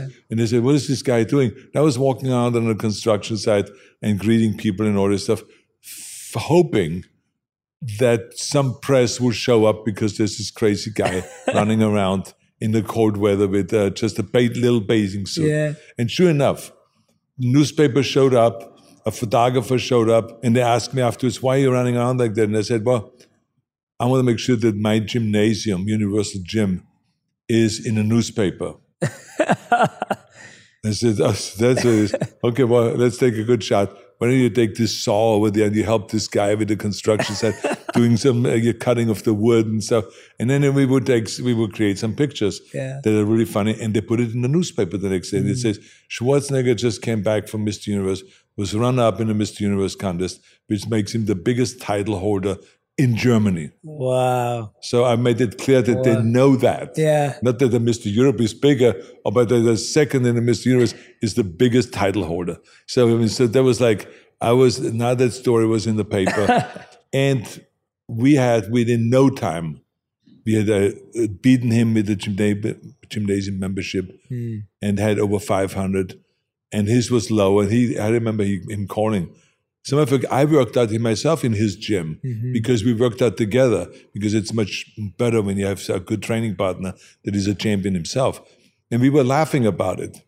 So then just to show you how important promotion is so then he started secretly posting posters all over the city mm. on construction sites. You know, Smolana Gym, we train you, you become a champion, more energy, healthier body, this, this, and that, and all this stuff. So when I saw the posters, I said, I'm going to go and create posters myself for the gym. Yeah. So we created posters, and then we went, I followed him with the car. And he was going at 10 o'clock at night on Friday, putting the posters up there. And then after you put the poster up with the glue, Mm. he then left. And then I put my poster on top of his wet glue because I came right after him. So I didn't wait until it dries. Went after him and glued my poster on top of him. And so this was kind of like the poster war amongst the gym owners. It was hilarious, the whole That is thing. but it was all it was all about selling memberships because I knew that my salary comes and is getting paid for uh, from those monies that are coming in from uh, the members. And so I wanted to be able to buy food supplements. I wanted to be able to buy myself good food and the, the trips to those various different competitions. In mm. order, so it was very important that our membership goes up, that we are very successful. But it's all about selling. And so when I came to America, that was in my blood now, mm. selling mm. and, and, and communicating and promoting. So when I did my, I remember my book promotion, Arnold, the Education of a Bodybuilder, Simon and Schuster wanted to have it, you know, sell 100,000 copies. Mm-hmm. So I said, well, I want to have it on the bestseller list. I don't know. no bodybuilding magazine was ever on the bestseller list. Forget about that. I said, well, I said, let's give it a shot. How many cities do we go and promote the book? And he says, well, here's six cities I would, I would suggest. And so I said to him, I said, why don't we go to 30 cities? You're crazy. So he was laughing. But then I put together a schedule and for 30 cities in 30 days. and I was crisscrossing America. I was going from 90 degree temperature in Miami up to Minnesota that was like you know below zero. So there was literally like a hundred degree temperature differences Yeah. in the same day. So this is how much I crisscrossed this country, and it was absolutely fantastic. We won a bestseller list. we sold you know two hundred fifty thousand hardcovers or whatever it was, and it was like a total smash as a bodybuilding and fitness book. Wow. And so this is uh, again over and over again. I've seen that not just the willpower to succeed, but to be able to sell and to communicate and to be out and to actually talk about it. You know, uh, I think it's important to let people know you don't have to force the issue into the hard sell where you talk about it all the time. Buy my book and buy this and buy this. This is the only way you're going to stay healthy and all this stuff. No, you don't have to do that. You just in an indirect way. But the key thing is that when people walk away from the interview, that they know about it. And this is also very important. Like for instance, when when um, we were doing Johnny Carson show, you know, I was learning at that time about bridging. You know, where you bridge from a specific subject that someone asks you to then what you want to talk about. Mm. It's a, it's an art, mm-hmm. you know. And so my friend was vice president of Nationwide Insurance, and he told me about it. He said that he has taken many seminars about the you know promotion because insurance business is very important Yeah. that you promote and that you communicate and publicize and all this. And so I asked him about it, and he told me he says, "Well, bridging is one of the most important things." So he taught me about that. And uh, of course, I was on Johnny Carson's show promoting Conan the Barbarian, just to give you an example. And Johnny Carson always says, to me, he says, So, Arno, this is really unbelievable. He says, How long have you been working out? When did you start and why did you start working out? So I said to myself, Okay, if I answer this question in a thorough way, even when I sell one ticket to go to see Conan. Yeah, yeah. So I said, I got to go and bridge. Mm. And so what I did was I answered very briefly because you have to, otherwise it sounds stupid if you talk about something else. But I would say, say Johnny, it's a very good question. I say I was 15, but I tell you, at 15, I did not know that at one time it is absolutely essential to have this kind of a body. He says, imagine Conan the Barbarian, the way Frank Frazetta painted Conan the Barbarian with the muscles and with the determination and all of this stuff. And there was no one around hmm. to do this character. That's why they've never filmed Conan. I said, now here I come, Mr. Universe body, and now I do Conan the Barbarian. And it is now believable because people, when they see me handle the sword and killing all these people, I said, it's believable because they see the muscles. So I said, not in my wildest dreams with 15 did I think that one day those muscles would be so important Yeah. in the movies and stuff like that. and so I sold now, I answered this question, I started with Yeah. 15, but I sold Conan the Barbarian, you know, the muscles and the fight scenes, and then would add on. I said, there was this one scene with the camera, and I punched out the camera, and blah, blah, blah. So you then just spice it up. And so this is what, you know, selling and communicating is all about. I was very fortunate that my head was in that so much because when I was governor, that is the most important thing hmm. to communicate to the people because otherwise, how do you get their vote? Yeah. Right? Yeah. So you need the people. You need to go and say, here's why we need infrastructure. Hmm. We need to rebuild our roads. We need to build extra freeways, extra highways, extra tunnels and bridges and on ramps and off ramps. I say, why? Because you want to go to your kids' school and watch them play football. You don't want to be late two hours. Mm. I say, how many people get stuck in traffic? Everyone will be raising their hands. I say, well, let's eliminate it. let's terminate this problem. Let's build more roads. Vote yes on Proposition 1A. So I explained it to them, not just talking about infrastructure, which politicians normally do, but people don't know what infrastructure is. Mm. I cannot expect them to know what infrastructure is. Is it the electric lines, the power lines? Is it the plumbing? Is it the sewage? Is it the building freeways? Is it building high speed rail? What is infrastructure?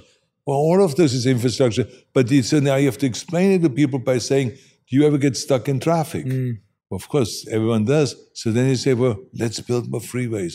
Let's go and uh, vote for this so they don't get stuck in traffic. So then they know, ah, it moves the traffic faster because we get stuck in traffic. So this is why communicating, communicating, communicating, selling, selling, selling.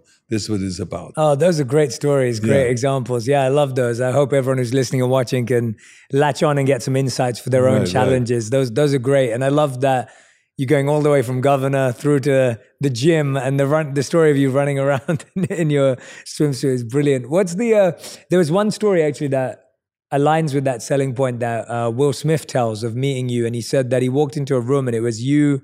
Sylvester Stallone and Jean Claude Van Damme. And you were the three that inspired him to go international. So he said that when he spoke to you three, you all said to him that the market in the USA is huge, but until you become a global superstar, you're not really a superstar. Right. And so, in the same way as you were saying you were going around the 30 cities of the US, you've done a lot of world touring as well for the movies. Well, I explained to him that when I got in the movies and talking about Conan the Barbarian was my first big international movie. Again, the studio said, We're going to send you to Cannes, to the film festivals, and then we're going to go and send you to London and maybe to Rome and definitely to Japan. So I said, Well, why are we only going to four places? They said, Well, this is where the big markets are.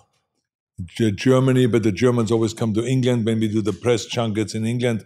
So the Germans are taken care of. Then we have the Japanese. We go to Japan. and uh, you're going to do a big promotion there, and then then America. Those are the three big markets. So I said, okay, if this are the three big markets, I said, when I look at the globe today, I say I see so many other potential markets. I say you don't want to build those. Yeah. You don't want to create those. So I told Will Smith, I said, the story. I said, I told him, I said, I'm going to go to France. I'm going to go to England, to Germany, to Holland, to Finland, to Sweden, to Norway. I want to go all over the place. I want to go to the Middle East. I want to go to Africa. I want to go to Australia. I want to go all over the place. I said, they said, you're nuts. I said, so, because I was thinking about two things. One is to promote the movie, and the other one is I have to promote myself because most people know me as a bodybuilder, mm. not as an actor. So this is a good opportunity for me to go around the world for the next month and to promote myself as well. I now I'm doing movies, yeah, and this is my first big movie. Is you know uh, is Conan the Barbarian. So it was like a great opportunity. So I told him that I said so. I slowly started building an international market, mm. and the studios were extremely pleased because every one of my movies started to get bigger and bigger internationally. So it used to be that one third was international box office and two thirds was domestic. Mm-hmm. Then with me, it started going to be 50 50. So 50% domestic, 50% international. And eventually it became one third domestic, and two thirds international. So imagine how much more money that it added because of that. And so this was a tremendous power. So I said to them, I said, don't ever assume that everyone will know about the movie. I said, you got to go there. You got to show your face. The people, the journalists like to shake your hand. They like to sit down on a round table with all of their mics sticking out, the, the 10 leading radio programs of that country. They sit all there on the table. You're the, 11th person that sits there. And now you're telling them stories about the movie. Mm-hmm. I said, and they go back to their radio stations. I have an exclusive interview with Will Smith, and he's a, he's coming out with this movie. It is hot. He looks fantastic. Great actor. And all this. I say, hey, how can it hurt? Mm. But do it. Just promote yourself internationally and go from country to country. And he said, thank you for this really great advice. Mm. Because if the studio would have said that to me, I would have just said, well, they just want to use me. Yeah. He says, but you saying it, I buy in, I believe it. And he has been thankful ever since because of that. Yeah, yeah. It's great advice. It's great advice. Yeah, but it's, it's, it's, it's, you know, you got to always let people know that uh, there's nothing sleazy about the marketing and there's so many actors always feel like it's beneath them to go out and sell the movie. And I tell them, I said, look, it, no matter what you do, if you're a painter and you paint great paintings, or if you're a musician and you want to promote an album, or if you're a movie actor and you promote your movie, I said, you have to do that because it's the only way people will know about it. The more you do, and the better you do it, and to actually say the right things about the movie that is snappy, that really makes people curious when it goes here. That's where it's all about. It's an art by itself. Not just the acting is an art, but the selling is an art as well. Yeah. What I love about what you're saying, it's, you know, for me as well, I only moved to LA five years ago and I feel like I can be quite audacious and, you know, driven as well. And so when I'm listening to you, what I always find it's interesting because the most successful people in the world, they have this audacity in that they already see it as reality. And everyone else, because it's so audacious, people are trying to catch up or they can't really see it, they can't figure it out. And you almost have to have that trust that you know where it can go and how big it can get. Having actually achieved all your goals, becoming the biggest bodybuilder of all time, going further, becoming this huge movie star, you know, you just said that you had to go to educate people at one point that you even were a movie star. I think you've been good at redefining yourself and re-educating people about who you are from bodybuilding to movies to obviously governor of california how does it feel to have lived out so many of your visions that you saw so clearly as that young man in austria uh, how does that actually feel I've always been on this mission to find things that really line up with what I care about for a healthier lifestyle. And that's when I discovered Laird Superfood. It felt like discovering a perfect match, something that totally clicked with what I believe in and my goal for better health. One of their products that I absolutely love is their performance mushroom. They've collected some of the most powerful mushrooms in nature and brought them together in this amazing superfood blend. These different types of natural mushrooms, such as chaga, lion's mane, cordyceps, and maitake, are praised for their talent in fighting stress, supporting your immune system, and giving your brain a boost. Another one that I love is their daily prebiotic greens. Each serving is a complete mix of fruits and vegetables, fixing a common problem, which is that 90% of Americans don't get enough vegetables, and 80% don't get enough fruit in their diets. They taste like a light citrus burst from real food, such as pineapple, lemon oil, and orange oil, fruit powders such as apple,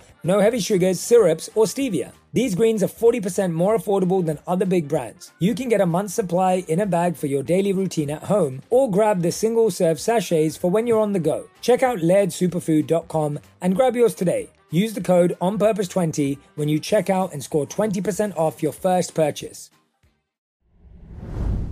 Easter is right around the corner. That's right, this year, Easter is Sunday, March 31st.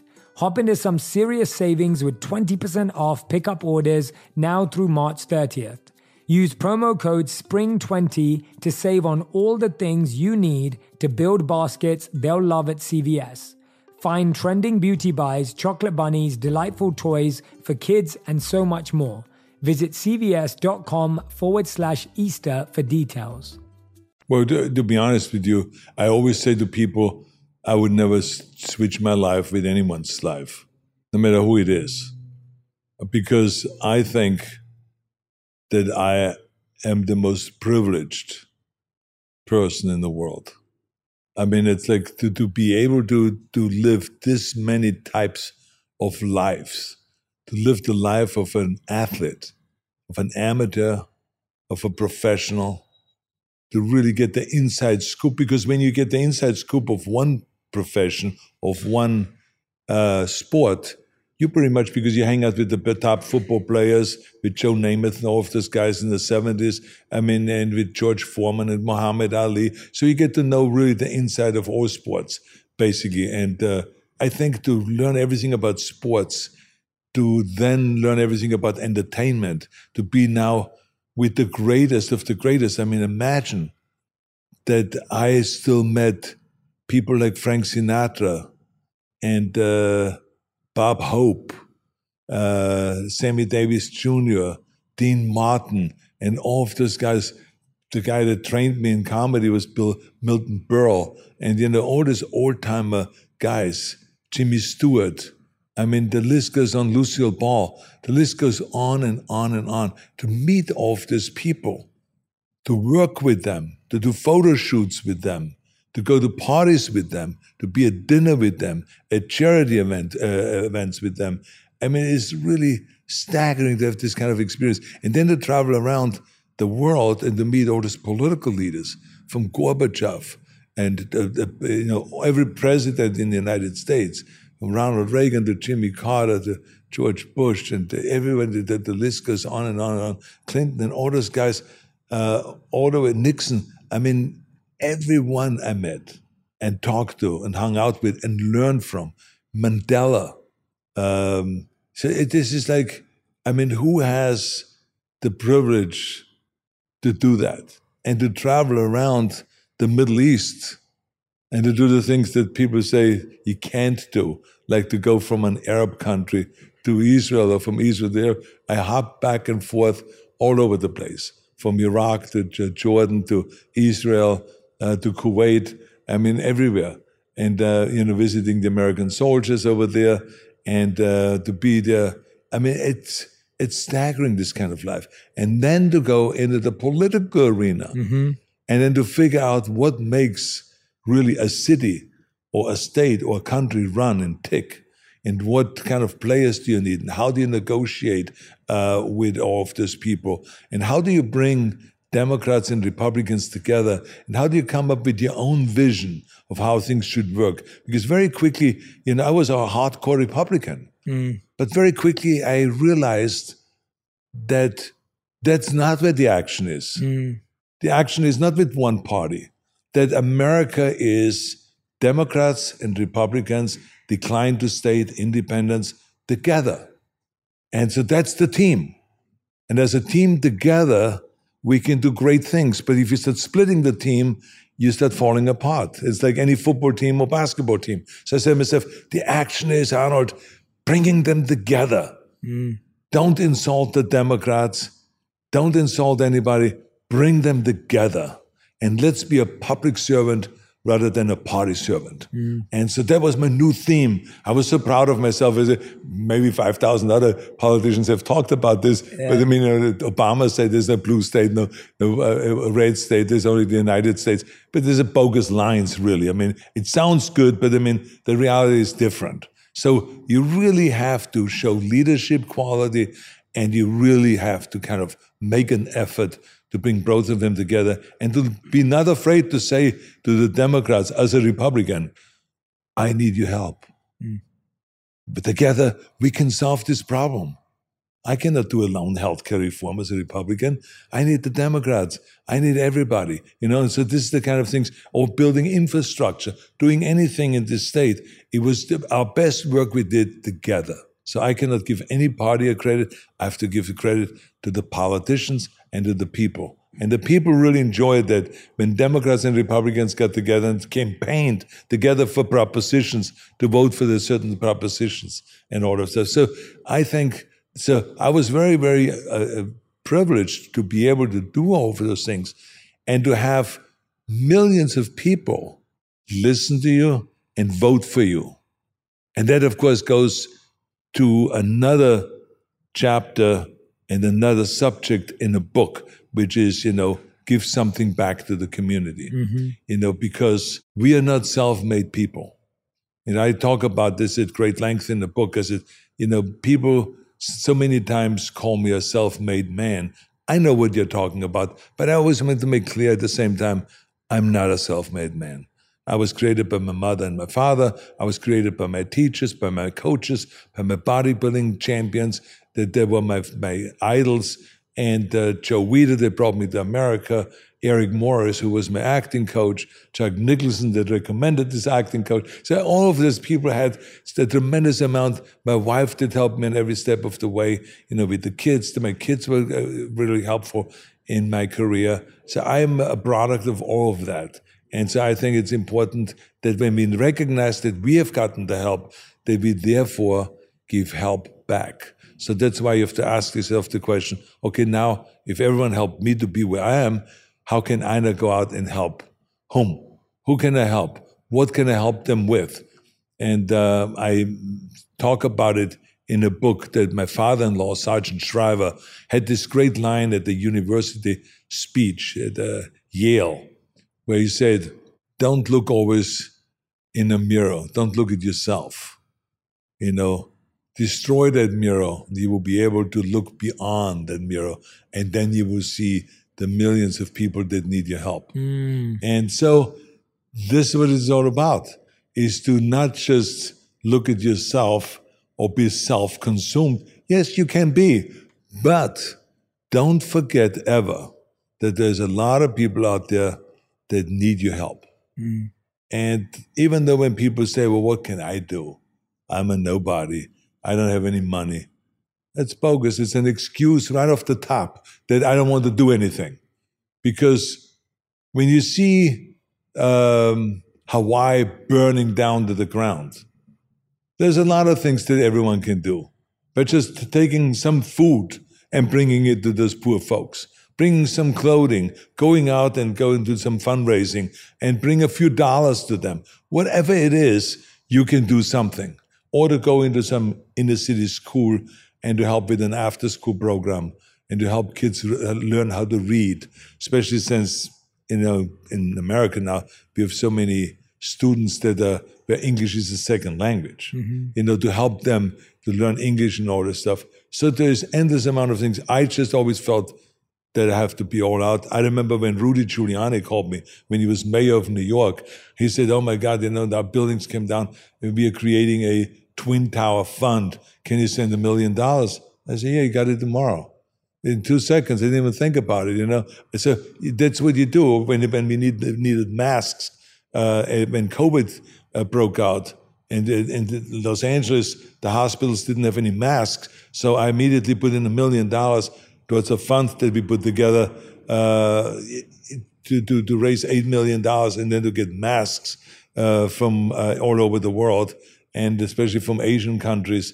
And so we can supply them with masks and gowns uh, and with gloves and with ventilators and stuff like that. There was a company called Flexport that was was within days got us the masks, even though the government said there are no masks around, we can get any masks. So, you know, these are things like that, or it doesn't matter if it's an earthquake or if this or that, you go out and you reach out, and that's why I'm involved in after school programs. That's why I was involved in Special Olympics and, and being a trainer and a coach for Special Olympians to help them with uh, winning medals and uh, becoming champions and all this stuff. So that's what life is all about to to receive and to give. Mm.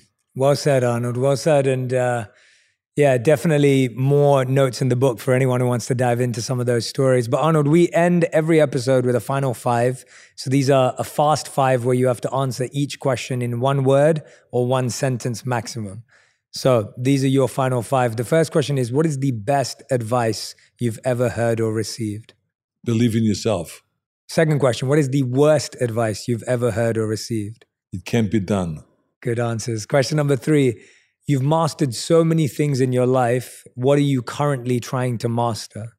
Bring all of my talents together into one the show business, fitness, and uh, politics all into one and make that be my new kind of a vision and drive to help the world. Wow. What, okay, I'm gonna scrap the final. Uh, what does that look like? That's fascinating. What does that look like right now in your mind as you develop it? You can use more than one sentence. I want to be out there and help with environmental issues because I learned about that during my governorship. I want to be out there and help with healthcare issues, with uh, aging issues, with fitness issues uh, with entertaining issues and because it's important to entertain people. So all of those kind of things. So uh, I have the Schwarzenegger Institute uh, where we deal with a lot of those various different issues and policies to make it a better world. And I have my environmental conference in Vienna every year where the world comes together.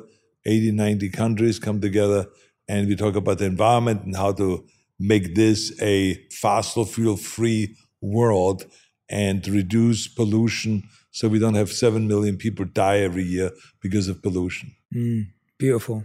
I can't, can't wait to see the impact you have in that space. Uh, question number four has two parts to it. What is your biggest personal success and what is your biggest personal failure? Well, I think that my biggest personal success is uh, to be able to do the things that I wanted to do, that I visualize them and turn them into reality. And I think my biggest failure, obviously, is my marriage uh, thing. That from a personal point of view and from a professional point of view, I've had many movies go in the toilet. I've lost bodybuilding competitions and powerlifting competitions and all that stuff. So I had my, plenty of failures. it's always important to bring that up because people should know that you never will be able to go through life without failures. Failures make us learn. Uh, failures make you stronger. Pain makes you stronger. So I think all of that is good. Yeah, let's let's address both of those because it's so true. Like on the outside, like you said, people can say, so privileged, you met the presidents, you did this, you did that, you've, you know, all the wins. You know, when I'm looking around this room, like everything's iconic, you know, none, nothing's unrecognizable across the whole world. It's all recognizable. But the did you ever feel the pressure when things started to go well of like, God, the next movie's got to be bigger and the next movie's got to be bigger? Did you feel that? Or did you just kind of you were just loving it so much that you just kept building and if it went wrong that it didn't hurt you that much? Um, you know i never really felt uh, that much pressure probably about, about, anything to be honest with you because i knew what i wanted and uh, i never really fell for this thing of what did the people expect me to do. So i just i create my vision and when everyone says it's impossible, I go after it with vengeance. It's like I go all out, 100%. And it gives me joy. And it is what is great about it is that every time that you accomplish something really big, you see and become aware of other things that are new challenges So that you didn't even think about. Yes. I mean, did I ever think about that I will fight for the environment? No. Mm. But because of the governorship, you know, this is like uh, the thing I talk about in the book Mm. about Hillary that Mm-hmm. climbs Mount Everest and he's up there and all of a sudden he sees another peak to be climbed, right? And he says, that's the next one. So there's the same thing. I go and win the governorship. I go in there. I start working on the governorship uh, and all the different policies. And I'm meeting all these scientists and experts and talk about, they talk about you know, how many people diarrhea because of pollution and we can do something about it. And I dive into that. It's a new peak. Oh my God, no one has really explored that. Forget the 19% of renewables. We have to have 50% renewables. Forget about you know, reducing greenhouse gases by 5%. We have to uh, reduce it by 25%, and we have to do it by 2020. And so you set big goals. So this is the new peak that you're climbing, and you go all out for that. Then when you get there, then you see another peak beyond that. So this is what is um, fun Yeah. and this makes my life rich. Yeah. You know, that is always something new and different. And I, I, I, I, I tell you that um, I also learn when I, for instance, listen to you because you come from a totally different world, right? So this, you have a different spin on things. So that when I listen to this, I say, oh, that's an interesting way of looking at it. And so I think we have to learn from one another. And so I think that you and I, we have a lot in common anyway, because Yeah. otherwise you wouldn't be sitting here. Yeah, definitely. Right? I mean, to think about it, it you, it's not just that I want to be having one of the most popular podcasts, but you have to be a curious son of a bitch to go and to be really good in what you do. Yeah. And this is what I noticed about your podcast. You're really curious, mm. a natural curiosity. Thank you. And I think that is, yeah, but you have to have it. Mm-hmm. You have to have curiosity. It shows in your eyes. It shows in everything when you ask the question and all this. You know, it's like when you see journalists, Mm-hmm. uh, which I hate. you know, they have like a piece of paper and they say, "Okay, very interesting." He says, "Now let me ask you another question." Um, you want time said this is the, and then how do you feel that they if they read it off the paper? Mm-hmm. And then when you answer, they don't even look at you in the eyes. They look at the paper for the next question, Mm. right? So I detect, didn't detect any of that from you. I mean, every question came without looking at anything because you're curious. And so I think I just wanted to mention Uh, thank you, thank you, Yeah, Arnold. I appreciate that, and it means a lot coming from you. And I am curious because I grew up as a fan who didn't, so that's one thing. Yeah. But I think I'm even more curious because you chose to write a book about being useful and life lessons. And I think that that world is what I gravitate towards because I think learning from the greats is all we have. And I think when we ignore to learn from the greats, that's when we make we have to make our own mistakes for no reason. We can avoid so many. So right, yeah. no, I am very curious about you, and I think you're also a fantastic storyteller, so that helps. Well, thank Uh, you. You get into so much detail and so many examples and everything, so it's it's Yeah, well, brilliant. thank you. Uh, but I tell you, it was yeah. really fun doing this book because I really had to kind of drill down and think about a lot of the Yeah. things that comes natural for me. Yeah. You know, to tell stories about because you each one of the rules, you want to be able, even the sub rules and the sub sub rules, you want to be able to tie it to a story Yeah. so that people can relate to. Like I was talking about infrastructure. You can talk to people about infrastructure all you want. they can relate to it. But as soon as you Definitely. tie it to getting stuck in traffic, making it to the recital in the school, and you come late an hour because of the traffic and all this, then they can relate to that. And the same is with, with any of the rules. You know, I kind of uh, had fun doing it. It was sometimes frustrating because you want to do, you know, 10 rules, and the publisher then says, no, you can only do seven because this book can, should only have 268 pages rather than 350 pages and all of this crazy stuff you go through. But it was a really, really great process. And never in my wildest dreams did I ever think that I would occupy this space at all. And it really happened just totally coincidentally, where more and more people, you know, when you when you finished with the governorship, I was asked to do public speaking engagements, like ex-presidents and stuff like that. And uh, so I'm traveling around. I think one time someone said, "Can you pump up our crowd? We have like a thousand, you know, real estate people. Uh, we want you to, to just pump them up." So you do a little bit of success story. Yeah. And all of a sudden, it took off like wildfire. Every one of the public speaking engagements they've had since then, they want to go and have me talk about success, Yeah. the rules to success, and all of that stuff. So it's like something I didn't even think about because I always was a motivator. You know, if it is the Special Olympics or for after school programs, or it was just my buddies around in the gym that became my training partners because I always have this kind of energy, right? Yeah. Come on, let's do a set. You can do another set. Well, wait a minute, you're stopping with 10 reps. Give me five more reps. Let it pain. Let it give, give pain. You know, and, all, and you just pump, pump, pump. So I have this energy. So I never thought that this would be used then for seminars and eventually for a book like this. It's like, Yeah. it's like crazy. No, it's where fantastic. life takes you. Yeah, it's fantastic. It's Yeah. it's beautiful to see it through your eyes and through your Yeah. lens and for us all to dream as well. And I have one final question for you. And actually, before I ask it, when you said we have a lot in common, there, there's so many different parallels that I'll tell you later because when I was listening to you, I have a very different life, but so many similar lessons I've picked up along the way. And I think as humans, that's what brings us together. We may not have the same life story. Right. We don't grow up in the same places. We don't have the same parents, but you pick up the same messages from the world and the same lessons from the world. Right. So the fifth and final question I want to ask you is if you could create one law that everyone in the world had to follow, what would it be? Oh, that's an interesting question. Maybe to get off fossil fuels. That we have to use alternative energy. Mm, If it is nuclear, with producing energy itself, if it is for cars, electric or hydrogen, I just feel like if we have seven million people die because of pollution, mm, I think by having a law like that and eventually make it stick, I think that we could save those lives. mhm. And this is like unlike more than any of the wars that they've fought and any of the other disasters or anything like this. It's like so many people die because of pollution. So I mean that's That's huge. One thing, yeah. So I mean, you know, then probably tomorrow morning I call you and say I have another law. Great.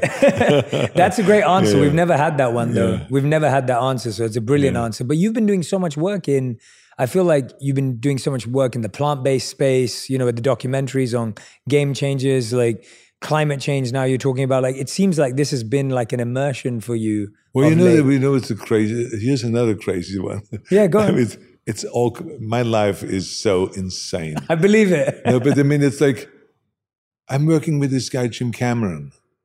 I do Terminator One. hmm We become friends. We ride the motorcycle together. We hang out together. And then he does, you know, Terminator 2, and he does other movies, and the Titanic, and uh, Avatar, and all this. Yeah. But he is an environmentalist. Mm, mm. But when we did Terminator, I never knew that, and he never talked about it. So then I, I become governor, and now he goes and he says to me, he says, Art, I want you to make to make you aware of that the power companies are still resisting the reverse metering. I said, reverse metering? What the hell are you talking about? He says, well, it's the thing, you know, when you produce energy from solar and you produce too much, you want to put it back on the grid. hmm That's reverse metering, and you get credit for it. Wow. So I walk away and I say to myself, how does Jim Cameron knows know about reverse metering and about that subject? you know, of course it's very clear because he's a, a genius, right? Yeah. And he just is with technology and stuff like that, he's unbeatable. Yeah. So, but sure enough, I go into the office the next day in the governor's office and I said, Look, guys, I want to talk a little bit about reverse metering. Oh, I'm so glad you bring this up because fucking power companies are fighting us tooth and nail. They don't want to do reverse metering, but we want to pass a, a, law. So we're telling the legislators to send us a bill so that you can sign it and blah, blah, blah. So this just gives you an example of what impact Jim Cameron had on me with issues that is way, be, way beyond, you know, uh, movies and stuff like that. Then he goes and says to me, I said to him, I said, my doctor said to me, he says, I should get off meat and they should uh, only have once a week meat. And he says, well, hello, where have you been? I mean, I've been vegan for five years. so I said, What? And he says, I've been vegan for five years. I haven't eaten any meat for five years. You don't need meat to have it. Blah, blah, blah, blah. And he goes crazy now, right? and he says, some of we're doing a documentary right now uh, on a thing, you know, on, on eating plant-based food. So all of a sudden, he's the expert. Now I sit down with him and he's telling me for hours about you know, plant-based food and how he can co- combine and create the right amino acids to create the right protein and all of obviously how he can get strong. And here's, and now he lists the name of the athletes, boxers, wrestlers, weightlifters, UFC fighters, everything that are on plant-based food. Mm. Think about that. So now I got into it, and I was part of this documentary, right?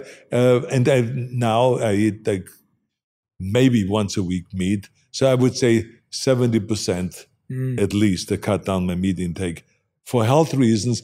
And it happens to be also for environmental reasons. Mm-hmm. As he explained, as Arnold, what do you think where most of the pollution comes from? More than from transportation comes from breeding livestock. Mm. Says, are you kidding me? He says, no, read up on it. He says, I sent you some stuff. So I'm reading up on it. Sure enough, 28% of the pollution comes from breeding livestock. So he says, if people wouldn't eat meat, Mm. he says, and wouldn't have the animals being kind of like uh, the wholesale, kind of like the, the, the, the, the vegetable protein goes into the animal, then they eat it and they chase it, then you eat the animal, you still get the, the, the you know, the plant-based food, but through the animal now. It's it's, it's, it's bullshit. We can do better than that. Yeah. Let's cut out the meat. it's just amazing how I get exposed to various different things in my life and make me passionate about ways that I couldn't even ever have planned. Mm. You know, this kind of relationships and this kind of knowledge you could never plan on. Yeah. And do you also have a meditation practice? Is that right? I, I used to. Mm. In the 70s, there was a time when I got out of bodybuilding and into show business. And there was all kinds of things happening in the mid 70s. So I was doing my last year of competition uh, in 1975 in South Africa, Mr. Olympia. So I was training for that. I was finishing off my movie Stay Hungry with Bob Rafelson and Sally Fields and Jeff Bridges, you know, uh, doing that. And I was at the same time going full blast in the show business, taking acting classes and investing my money in real estate. So I was, no matter which way I was turning, I was like scrambling. And at that point, I did not know much about how to isolate and just concentrate on one thing at a time. Mm. So I'm hanging out with this guy, this skinny rat, down on the beach. He's a, a transcendental meditation teacher, Mhm. but he never talked about it. So I said to him, I said, Yeah, I feel frantic. I mean, it's like everything is so a little bit overwhelming for me. I'm doing this movie, I'm shooting the documentary, pumping on, I'm going to the competition, I'm uh, finishing off Stay Hungry, I'm trying to do real estate and become a millionaire. Uh, I'm all over the place. He says, let me talk to you a little bit. Mm. Very calmly talks to me about it. And he says, Why don't you come up to Westwood and take some transcendental meditation? Mm. He says, I cannot be your teacher, even though I'm a teacher. I said, You're a teacher? Transcendental? Yeah. He said, But I cannot be your teacher, it's our rules. When you have friendship and stuff, like, if there's someone else, he says, But don't worry, I set you up with the right guy. Mm. So I go up there and I do the, I learn now about meditation. Mm. And as I got into it, I was then doing meditation like for months Wow. throughout the summer, that hectic summer. And when the summer was over, it wasn't that hectic anymore. so what I learned from meditation was, you know, how to kind of like first of all rejuvenate the mind and to kind of disconnect the mind. But also what I learned was how to focus on one thing at a time Mm. and to just look at that with no peripheral vision Mm. so that nothing comes in, solve this, and then don't think about anything else, and then go over here Mm. and solve this, Mm. and then solve this. Because you can, he said you can never do all of it in one time anyway. Mhm. And as soon as you single out things, it becomes much more approachable and much more doable. Mhm. he said to me, I remember, he said, when you drive down and Venice boardwalk with your bike, he says, you will look sometimes on a busy day and it will be all packed. He says it would look like you would not be able to go through hmm. this crowd because you're looking at the whole shot, hmm. the whole boardwalk, all the way down a mile, Venice. So it's overwhelming. He says, but if you go now with your bike slowly, you negotiate around the people, and all of a sudden you will find spaces where you can go, where you don't bump into anybody, and always sudden, and all of a you're on the end of it, and it was totally doable because he took like one person at a time, Yeah. kind of like bicycling around. He says, and that's the way it is with everything. He says, if you just look at it one thing at a time, you'll be able to solve any problem. Mm. And that's why he says you see people like the Pope that has obviously his daily routine, a big daily routine. But these guys, they get up at five o'clock in the morning, they work out for an hour and a half, very calmly, get that out of the way. Then they read newspapers like Pope, Pope John Paul. I remember he told me that he read newspapers in six different languages. So they read the newspapers. Mm. Then they get that done. Then they go and take a shower. And then they go and have the first meeting. So this is how they step by step they approach the, the, the day. And he says the people that get done the most, you can load them up with even more responsibilities because they're very organized and very systematic in mm-hmm. their approach. And so I've learned that. So now I've never really been that frantic again. Yeah. But if I would become frantic, I would go right back into the meditation because I know now how to do it. That's fantastic. Yeah. Arnold, everyone who's been listening or watching, the book is called Be Useful Seven Tools for Life. Uh, you can grab it right now. We're going to put the link in the comments and the captions so that you can order it right away. As you can tell, Arnold's a phenomenal storyteller. Inside of it are lessons, stories. And one of the things I definitely have in common with Arnold that I appreciate about him is how simple the ideas, how uh, easy they are to digest. They're not complicated and you know you don't have to learn something new. You can actually just sit there take them in listen and all of a sudden you start going wait a minute it maybe is that easy. Maybe it is that simple. And i think that's something that we desperately need in today's world. So arnold i thank you for putting all your lessons into a book for us. I thank, you for you. telling so many amazing stories And I signed 17,000 copies. Wow pages because now that this, they send you the pages Yes, yes. you know so i'm getting these boxes with pages each box was a thousand pages and i said to myself wait a minute now you know first was like 14000 for the american company and then there was another the three and a half thousand or four thousand for the for the company. and they're going to be in bookstores yes. So Yeah. what they, what they do is, I think that the first of the books are all signed. yes So now people will, when they order pre-order, they will wear signed books. I think that was the idea. So in the old days, that you would go to a bookstore and you would sign all Yeah. the books yourself, and then you sit there for hours and hours, and uh, after an hour you sign a hundred books, right? Because you have to open up the book, and it's always slow. Now it's just pages. So I was just, just like signing, signing, signing. I was for three months. I was signing and signing and signing. yeah Uh, I mean, think about it. I mean, 17,000. yeah i can relate It's crazy. Yeah, it's crazy. I never thought they'd It's have to do that many signatures. I love it. Well, it's available now. Make sure you tag me and Arnold on any social media platforms you're using, whether it's TikTok, Instagram, X, or wherever you are. I'd love to see what resonated with you, what stuck with you. Keep sharing those posts across social media because I love seeing what is going to stay with you, what you're going to practice, what are you going to try, what are you going to implement in your life from this episode that will help you become happier, healthier, or more healed. Thank you again, Arnold. Thank you. Thank you. If you love this episode, you'll love my interview with Will Smith on owning your truth and unlocking the power of manifestation. Anybody who hasn't spoken to their parents or their brother, call them right now. Don't think you're gonna have a chance to call them tomorrow or next week. That opportunity with my father changed every relationship in my life. Today, healthier is happening at CVS Health in more ways than you've ever seen. It's wellness destinations for seniors, including select locations with Oak Street Health and CVS Pharmacy. It's doctors, nurses, pharmacists, and everyone in between offering quality care and support virtually in person and on the phone. It's in home evaluations through Signify Health and meeting mental health needs through Aetna. And those are just a few of the ways healthier is happening. To see more, visit cvshealth.com forward slash healthier happens together. CVS Pharmacy, Oak Street Health, CVS Specialty, Signify Health, and Aetna are part of CVS Health. Eligibility and services vary by location and individual. Dealing with mess can feel like an impossible task. It just keeps coming back. Well, today we're brought to you by the organization experts, IKEA. IKEA knows we all have those areas in our homes consumed by mess, whether it be the chair that collects all your clothes or the monstrous pile under your bed.